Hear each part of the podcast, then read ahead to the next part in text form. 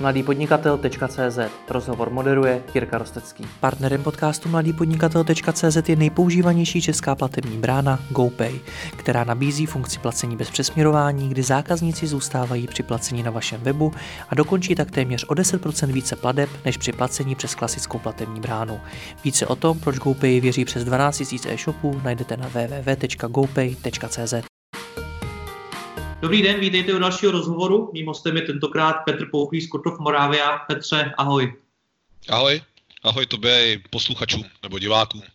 Vy, vy dva se známe už pár let a já o tobě vím, že ty jsi člověk, který se dívá dopředu a přemýšlí hodně racionálně. Překvapilo tě to, co se teď děje? jako to, to, že se stala nemoc, mě samozřejmě lehce překvapilo. Já jsem původně nevěřil, že to překročí hranice Asie. A to jako se přiznám, že férově tak bylo. Ale ve chvíli, kdy to dorazilo sem, tak vlastně ten způsob chování mi přijde jako, že to se dalo čekat. No. Hmm. Jako v podstatě, v podstatě ten scénář už je jakoby xkrát popsaný a jako samozřejmě reakce toho, že budou reagovat vlády takhle je, řekněme, do nějaké míry nová, ale reakce lidů naprosto očekávatelná. Hmm, to je pravda. No, jak to dopadlo na tvůj biznis? No, my jsme to uh, jako v podstatě, když to řeknu, z běžného provozu ještě nepocítili, uh, krom toho, že se zrušily nějaký workshopy, ale my hodně designerský práce máme uh, jakoby off, takže to je v pohodě. Sami jsme vlastně přešli obratem do digitálního světa, udělali jsme nějaký drobný změny, ale vlastně tím, že jsme všichni zvyklí jako hodně fungovat samostatně, na tom je založený celý princip našeho studia, tak vlastně jako nějakou opravdu první koordinační schůzku jsme třeba měli až jakoby v pondělí, kdy řekněme ve čtvrtek se uzavřelo, tak, tak jako my jsme až teprve v pondělí relativně, bych řekl, k lidem nějak probrali situaci a v podstatě nadále jsme zůstali jako virtuální. A, takže to tak moc jako nedopadlo. No. Neviděli jsme se v pondělí naživo v kanclu, ale my se naopak spíš musíme donutit jednou týdně, když to bylo v pohodě, se potkávat naživo. Mám takový rituál, že v pondělí jsou prostě co nejvíc společně v kanclu, tak to je jediné, co nám to změnilo. Ale samozřejmě, hele, v našem biznesu se ty karty tvrdě budou rozdávat po prázdninách. Tam bude to, kde ty hráči jakoby budou škrtat a část našeho biznesu, věřím, že bude nezbytná, ale část těch designů, co děláme, je zbytná. Jo? A zvlášť do těch firem takový ty pěkný věci, jakože kultury a lidi a tak, tak to teď bude prostě šmahem pryč, si myslím. Já jenom doplním, když říkáš v pondělí, tak tím myslíš pondělí šestnáctého března, v, jenom nevím, nevím ještě přesně, kdy ten rozhovor vyjde, tak jenom pro doplnění. Jo, jo. Co, co teda očekáváš, že se stane s tvojí firmou? Budete muset nějakým způsobem teda osekat některé služby nebo něco konkrétního změnit? Hele, na, na způsobu práce se samozřejmě změní hodně a do nějaký míry ho zvirtualizujeme, což si myslíme, že je spíš pro dobro věci. Jo. Když jsme si dělali nějakou svodku, tak my jakoby bychom ideálně část věcí už teď dělali virtuálně, ale svět na to nebyl moc zvyklý, takže po této stránce se to zlepší spíše k lepšímu. Jo, jako ta virtualita tolik nevadí. Uh, pro nás jsou vlastně klíčový vidět se naživo hodně, když ta spolupráce začíná, ale pak jsme stejně zvyklí jakoby hodně být distančně, spíš se scházet jakoby na, na meetupech, na kolech. Takže tady, tady pocit je to spíš výhoda, protože víc svět pochopí, že můžeme být digitální. Jej!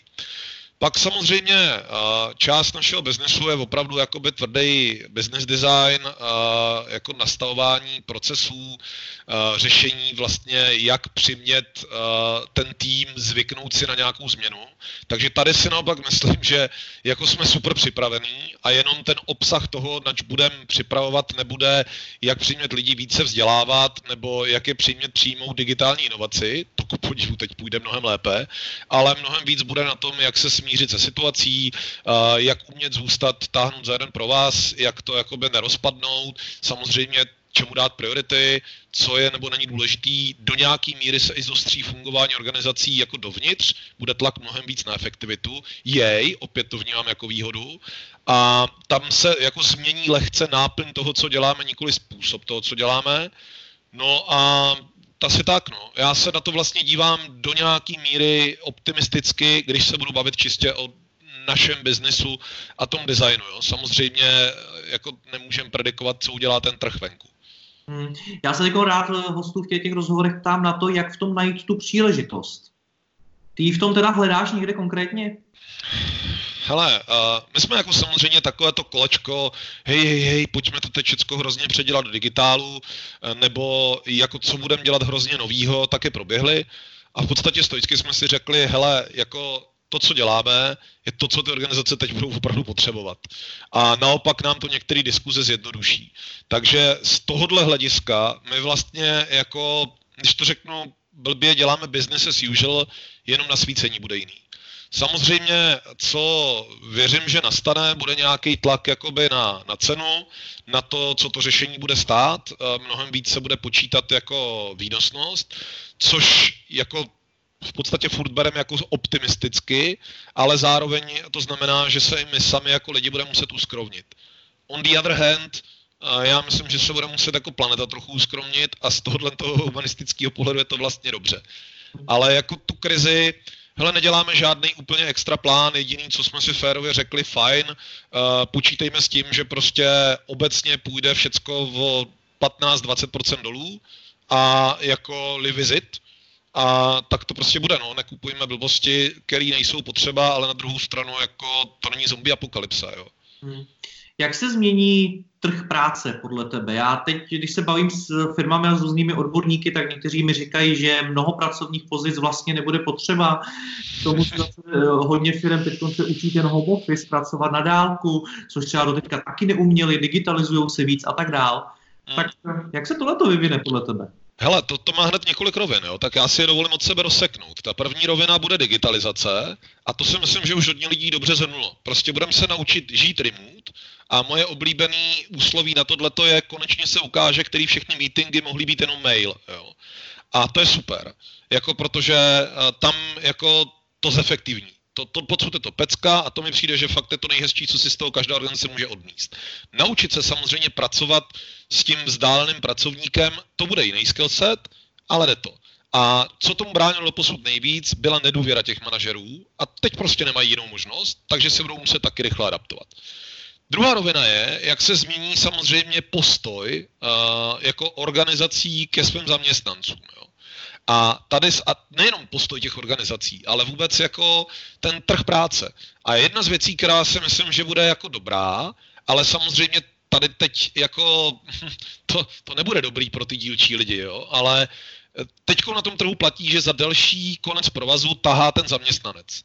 V podstatě jakoby celá mladá generace, jako když to řeknu trochu zlé, má výrazně vyšší nároky, než třeba někdo, kdo v tom biznesu už je deset dvacet let, si říká, hej ty vole, jako pokoru, jo, prostě my jsme, když jsme nastupovali, tyhle ty možnosti neměli a museli jsme si to odedřít, jo, a ta generace kilo a káru hned, jako to zmizí, to prostě najednou bude pryč a jako ty organizace prostě přestanou dělat jako incentivu, aby udrželi zaměstnance v podstatě jako trošku Hyde Parky v rámci svých firem a prostě se řekne, hele, co je potřeba, je potřeba, jako kafe zůstane, ale jako všechny ostatní věci, hele, chodíme do práce pracovat a vyděláváme tím peníze a můžeme tady být dobrý kolektiv, mít se skvěle, ale jako mít tady tři zasedačky předělaný na Montessori školku, protože to je teď trendy, to půjde, takhle to zmizí, jak s nich příjarním tání. A musím trochu říct, že jsem za to jako rád, protože ta diskuze o tom, jestli do práce chodíme pracovat, nebo jestli jako děláme zážitek k našim zaměstnancům, což často bylo vykládané fakt, jako kdybychom dělali zážitek pro vysoce platící klienty, tak to si myslím, že vymizí velmi, velmi rychle. Takže happiness manažera by si ve firmách teď dělat nechtěl.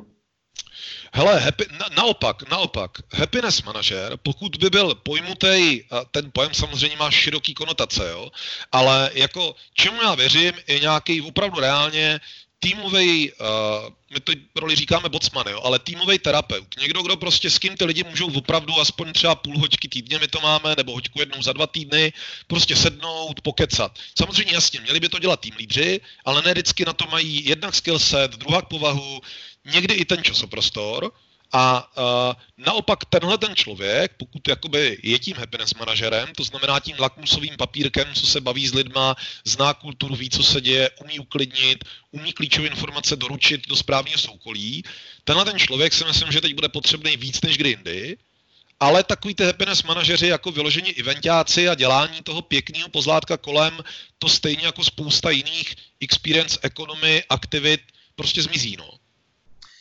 Jak dokážeme být, protože teď se všude mluví o těch home officech a spousta firm je zavedla, jak v nich dokážeme být efektivní? Já když se bavím s různými lidmi, jak to chodí v různých firmách, tak jsem už několikrát slyšel takový ten názor, ale my sice jakože fungujeme na home officeu, ale ve výsledku je to stejně jako minimálně poloviční dovolená, protože tam zdaleka neděláme tolik práce a podobně. Tak je tohle realita? No, no, jako samozřejmě je to realita úplně stejně, jako to u někoho není realita. Tak tady si dovolím trošičku jít jako do hloubky, protože to je hodně profesní otázka. Hele, jedna rovina je, jak se k tomu home officeu staví manažeři a druhá rovina, jak se k tomu staví ty lidi. Jo? A ty lidi se k tomu home officeu můžou postavit samozřejmě tak, že to berou jako dovolenou, v podstatě ze všech stran z médií slyší, seďte doma, vyhoďte kopyta, užijte si to, to přejde. Jo? Za předpokladu, že mají tenhle ten mindset a vlastně už ani předtím jim nikdo nepomohl s tím mindsetem, ty nechodíš do firmy, protože jako se to tak vždycky dělalo. Ty sem prostě chodíš proto, abys vyrobil nějakou hodnotu a pokud tvrdě řečeno vyrobíš větší hodnotu, než kolik si z toho odneseš jakoby domů, tak ti někdo zaměstná. To je princip jako veškerýho kapitalismu, nejenom taylorovskýho. A tím pádem, jako pokud to někdo pojímá tak, že hele, jsem na home officeu, není na mě vidět, na pohodu, kopyta nahoru, napůl něco udělám, ono se to nepozná, svět půjde setrvačností dál, tak to si myslím, že tohle to budou první lidi, kteří hrozně rychle pochopí, že můžou sedět doma, mít kopyta nahoře, akorát jim za to nebude nikdo platit. To druhý, ty lidi, co ch- home office uh, pracují s ním efektivně, jinými slovy, uh, chtějí home office ne proto, že se chtějí zašít, ale jakoby vlastně mají to jako příležitost, nemusím cestovat do práce a zpátky, uh, jakoby ušetřím za nějakou dopravu, můžu si třeba rozložit svoji práci v dni, kdy to nějak jde, samozřejmě bavíme se pouze o sektorech, kde to je možný, jo? Jako chápu, že u výrobního pásu, nebo uh, jakoby v tuhle chvíli v nemocnicích je to nemožný a nechci teď znít jako, jako kacíř, jo? Jako bavím se jenom tam, kde je to možný. A uh, můžou si ten den přeci jenom rozložit podle sebe, a díky tomu jsou vlastně efektivní, protože umí pracovat v blocích, umí si říct, hele, teďko tři hodiny zaberu, udělám práci, co je potřeba, mezi tím si třeba dám chvíli pauzu, ale to by v tom kanclu udělali taky tím, že se jdou vyčurat nebo na kafe, nebo na cígo a, a pak jedou dál, tak tam ten rozdíl nebude a je to vlastně jenom for the good. Mají trochu víc klidu a času. Ale úskalí samozřejmě může být, že nejsou na home office připravený tou, těma podmínkama doma. Jo? Nemají kde si sednout, není tam klid, svým telefonem ruší toho druhýho, pobíhá jim tam děti, pobíhá jim tam pes, špatně se jim jakoby hledá ta koordinace, nenastaví si ty pravidla ani s tím partnerem, kde teď nejbože musí být doma oba. A tam samozřejmě bude potřeba jako změnit ten způsob přemýšlení, ale to je to snazší, to je pouze systém, to není mindset. No a pak je poslední skupina lidí, který vlastně uh, jakoby jsou zvyklí makat v práci, chtějí, rozumí svý hodnotě, musí jít na home office a tihleti jenom potřebují rychle dovybavit technické vybavení a nastavit si nový rytmus a pravidla práce, ale ve skutečnosti s tím budou v pohodě, protože i tuhle tu část populace, mimochodně statisticky si myslím, že je nemalá, to je fakt třeba šedesát procent lidí, jo, tak budou rádi, že můžou být užiteční z domu a rádi se tomu přizpůsobí. Hmm. Dobře, když toto popisuješ, jak k tomu mám přistoupit já jako ten team leader, protože předpokládám, že nás bude poslouchat většina podnikatelů, manažerů a podobně, tak jo. Co s tím mám dělat? No, já osobně si tady myslím, a to je teď jako nějaký framework toho, jak bych to s tebou řešil, kdyby si za mnou došel biznisový konzultaci, jo? Tak, tak uh, jako není to názor, je to opravdu kus metody. Jo? Ta první rovina je s každým tím člověkem opravdu one on one. Tady se teď ukáže, kde team leader opravdu měl třeba pět až sedm, max deset lidí, někdy jich měl padesát, tam to bude těžší, ale i tak to musí udělat, si s každým tím člověkem prostě fakt dát tu půl hoďku hoďku a vysvětlit si, hele, jak vnímáš home office, co to očekávám já, jaká je situace, proč musíme dodávat práci, z jakých důvodů jakoby měníme ten rytmus a i trochu uvidí v relativně upřímném rozhovoru, jestli ten člověk jako na to nějak reaguje, anebo vlastně jedním uchem dovnitř, druhým ven. V tom případě už něco v tom leadershipu udělal velmi špatně předtím a teď se to jenom ve svý nahotě ukázalo. Ale pokud má respekt, ten člověk chápe, že, že nebojuje proti svýmu šéfovi, ale vlastně jako je to jenom nějaká společná změna pravidel, tak ty lidi naopak budou za tohleto vděční, oni to ujištění potřebují úplně stejně a je dokonce možný, že teď budou v tomhletom kontaktu s tím šéfem víc. druhá rovina, co se musí změnit, a to je úplně nádherný, protože my jsme teď měli mastermind právě s majitelama studií tady, tady z Brna, z hodou okolností v úterý teďkom, a tam se hrozně ukázalo, jak strašně moc těchto studií ve skrze Gen Y Z najednou zavedlo úplně starý klasický standardy řízení, to znamená jako každodenní výkazy práce, pravidelný synchronizace toho, co se děje, nějaký jakoby plánování aspoň do nějaký tabulky, trela, basecampu, do něčeho, čemu se do té doby vyhýbali, protože ty lidi, co jakoby byli mladý krve, to nechtěli, jim to přišlo hrozně jako devadesátkový způsoby řízení. Ale ono to bez toho vlastně nejde, protože najednou potřebuju, aby ty informace transparentně tekly na nějakým virtuálním kanále. To, co si předtím lidi řekli v kuchyňce, si teď musí říct hold na tom Slacku, Basecampu, Trelu, Asaně, já nevím, co kdo používá. A i kdyby doteď nic nepoužíval, tak něco hrozně rychle musí ochočit, protože to dává jakýsi povědomí ostatním lidem na těch home officech, že ty ostatní něco dělají, že se něco děje, že, že ten biznis se nezastavil. Obrovský úskalí toho sedět doma, jako pro toho pracovníka je, že jakoby může mít pocit, že ostatní taky nic nedělají, anebo nemá prostě ten drive, jo. To je důvod, proč chodí freelancery do coworkingu, protože prostě vidíš ty lidi kolem, jak pracujou, a ten zrcadlový neuron, ten opičí reflex, chceš-li, jako řekne, aha, tak já taky makám. Když všichni kolem makají, má to to fluidum.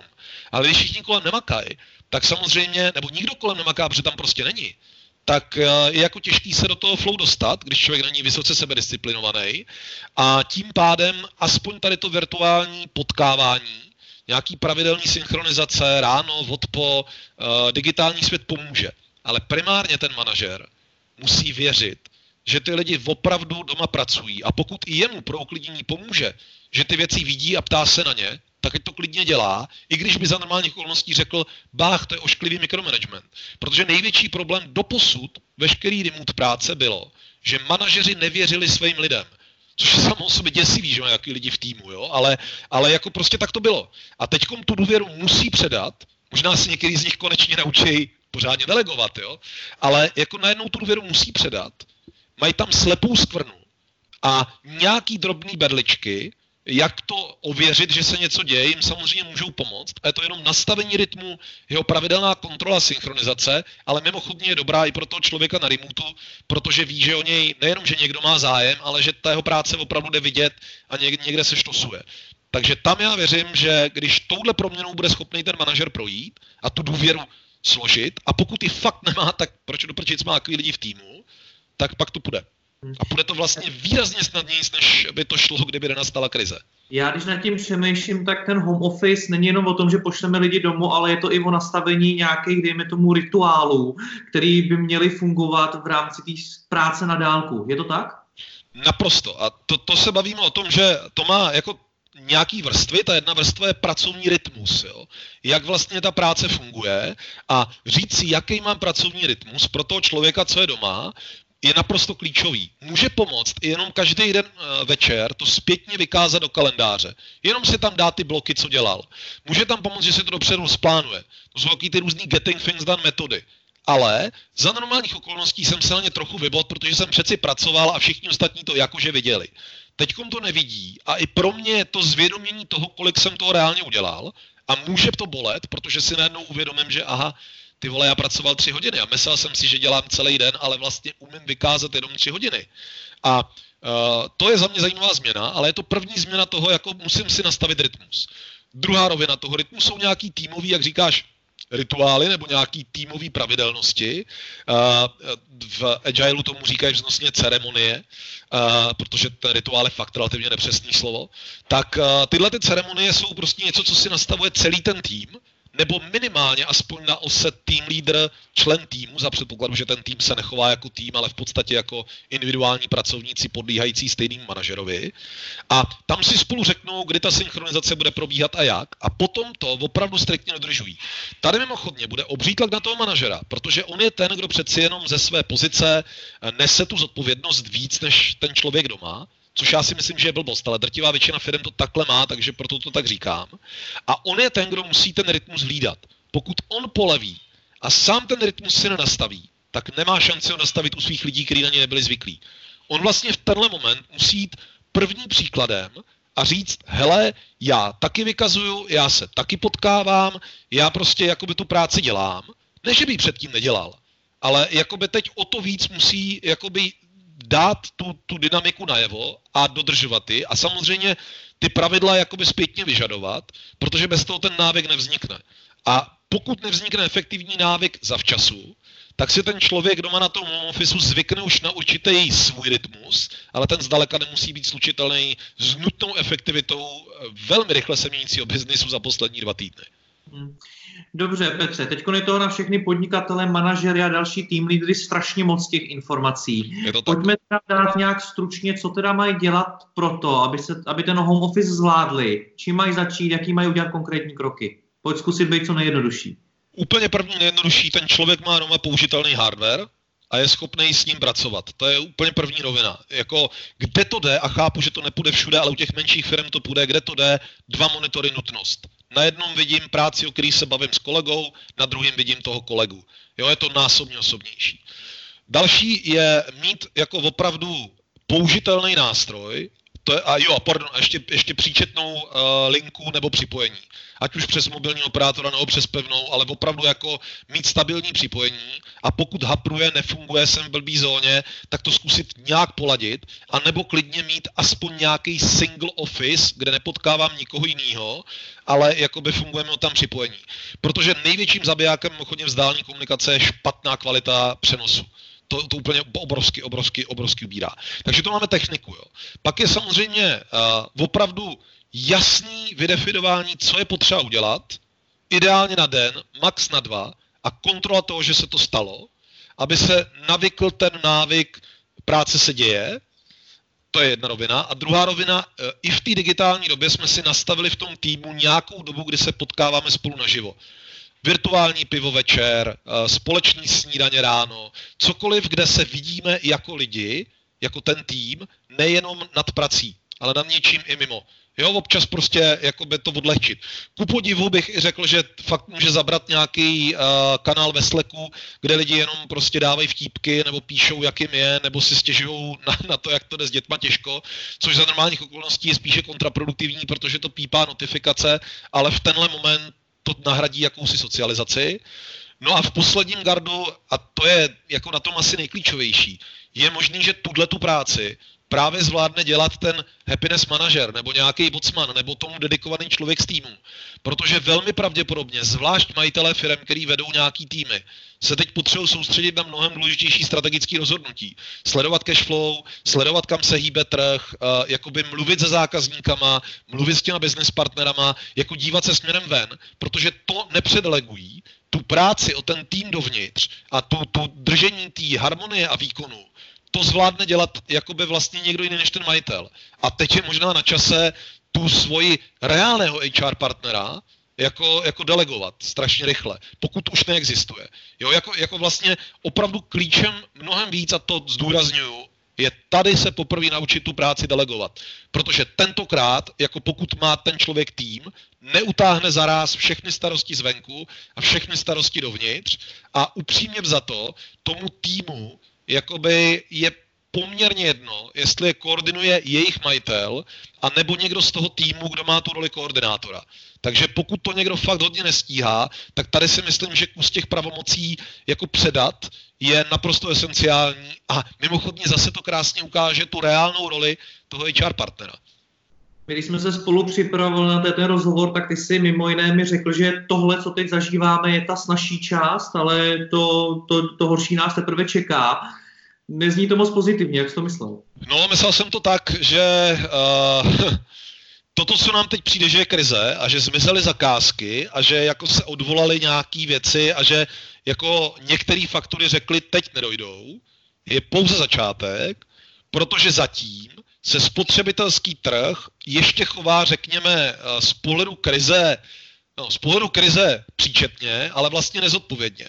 Lidi teď ještě jsou ochotní nakupovat věci, které nepotřebujou, ale jakmile si jako uvědomí, že opravdu to nezmizí za čtrnáct dní, když jako budeme moct zase se zpátky trochu vrátit mezi lidi, nebo možná za měsíc, ale já fakt věřím, že to nebude tak dlouho, co prostě si nasadíme roušky a hold budeme do té práce muset stejně jako v té Číně, tak uh, jako najednou prázdniny budou mít tvrdý dopad a pak se začne šetřit. Samozřejmě ty velký hráči budou potřebovat na konci roku vykázat ebitbu a uh, protože mají deset až patnáct procent výpadek, tak budou hledat, co ořežou. A ono takhle to domino postupně pojede, takže i když teďkom to vypadá, že ta roznětka vybouchla, což vybouchla, tak ten dozvuk si i ty velký molochy, který to ale táhnou samozřejmě tu ekonomiku, jo, jako myšleno tu spotřební, tak to na ně to teprve tam to dolehne, tam se začne škrtat a to potom pojede dál. Takže já si myslím, že i pro nás to nejtvrdší období teprve přijde jakoby vlastně s prázdninama nebo, nebo, nebo s podzimem po prázdninách, jo? Jako když to půjde špatným směrem. Takže z toho mám mnohem větší obavu, než z okamžitého výpadku teď. Naopak ten, kdo teď má okamžitý výpadek, tak si teď hrozně rychle přerovná priority, začne poctivěji počítat, udělá si konečně finanční plán, vyrobí si nějaký rezervy, o tom už mluvil jiný, ale jako ty, co to teď nevidějí, a to si myslím, že je fakt valná většina národa, my jsme tady bublina, co se bavíme s tebou, jo, a takhle po LinkedInu si sdílíme věci, ale jako mase je to jedno, tak tý to dojede podle mě až o prázdninách, no. V rámci té přípravy jsme se spolu taky bavili o tom, že by si rád i motivoval, a ne jenom strašil, tak máš i něco pozitivního? No mám pozitivní tím, já jsem začal celý tady tohle, to je hrozně pozitivní, protože uh, jako reálně se jako z pohledu, a teď budu mluvit z pohledu našeho biznesu, ale myslím tím celý té branže, jako myslím tím branže práce s lidmi a práce s těmi kulturami, s těmi prostě firmami dovnitř, jo. Tohle je obrovská příležitost, kde za jakoby reálně se dá strašně dobře vysvětlit, proč to, co děláme, má nějaký přínos. A jako reálně, když ho nemáme, no tak na tom trhu fakt těžko můžeme existovat. A zároveň se tam vytříbí ty lidi, kteří opravdu jako chtějí spolu podnikat, kteří chtějí jako spolu tvořit, kteří vlastně jako rozumějí té pozici firmy na trhu. A ty lidi, kteří prostě vlastně chodili jenom do zaměstnání, nebo prostě tak jako chodili do práce because it's fun a co by tak jako jinýho dělali. To mluvím spíš o té mladší generaci. A tam se to hrozně hezky protřídí a přinese to nový otázky na ten trh. A to je jedna rovina. A druhá rovina. Přestane být neuvěřitelně přehřátej ten systém, jako řekl bych, až jako babysitování, takový jako opečovávání těch zaměstnanců, aby nám náhodou neodešli, nebo aby náhodou jsme na ně nedali příliš mnoho jakoby zodpovědnosti a aby prostě se cítili v té práci jako hezky, ale takovým těm jako debilním způsobem prostě fotbálku a jakoby čokoládové tyčinky na stole každý den. Jo, jako naopak teď to bude o tom, pojďme se semknout, bavit se o tom, co nemá na smysl, být si vzájemně kolegy a lidmi a na to se hrozně těším, to je, to je strašně super. A myslím si, že nás to tak trošku jako probudí. A to poslední, co mi přijde super, je opravdu, jako jakým způsobem se proměňuje hodnotový rámec té společnosti. Pomalu, ale jistě, jak najednou jakoby začínají mít mnohem větší důležitost opravdu vztahy, i ty blízký, uvědomění si toho, co je, není v sousedství, toho, jakoby, že si možná i víc voláme z rodiči. Jo? Jakože úplně takový ty malý věci, který nás ale jakoby semknou blíž k sobě a z toho mám hroznou radost. I když samozřejmě ekonomicky to bude bolet, no. Petře, moc děkuji za rozhovor, ať se ti daří, měj se hezky, ahoj. Měj se hezky, ahoj, naschlej vám u televizních obrazovek. Čau, čau.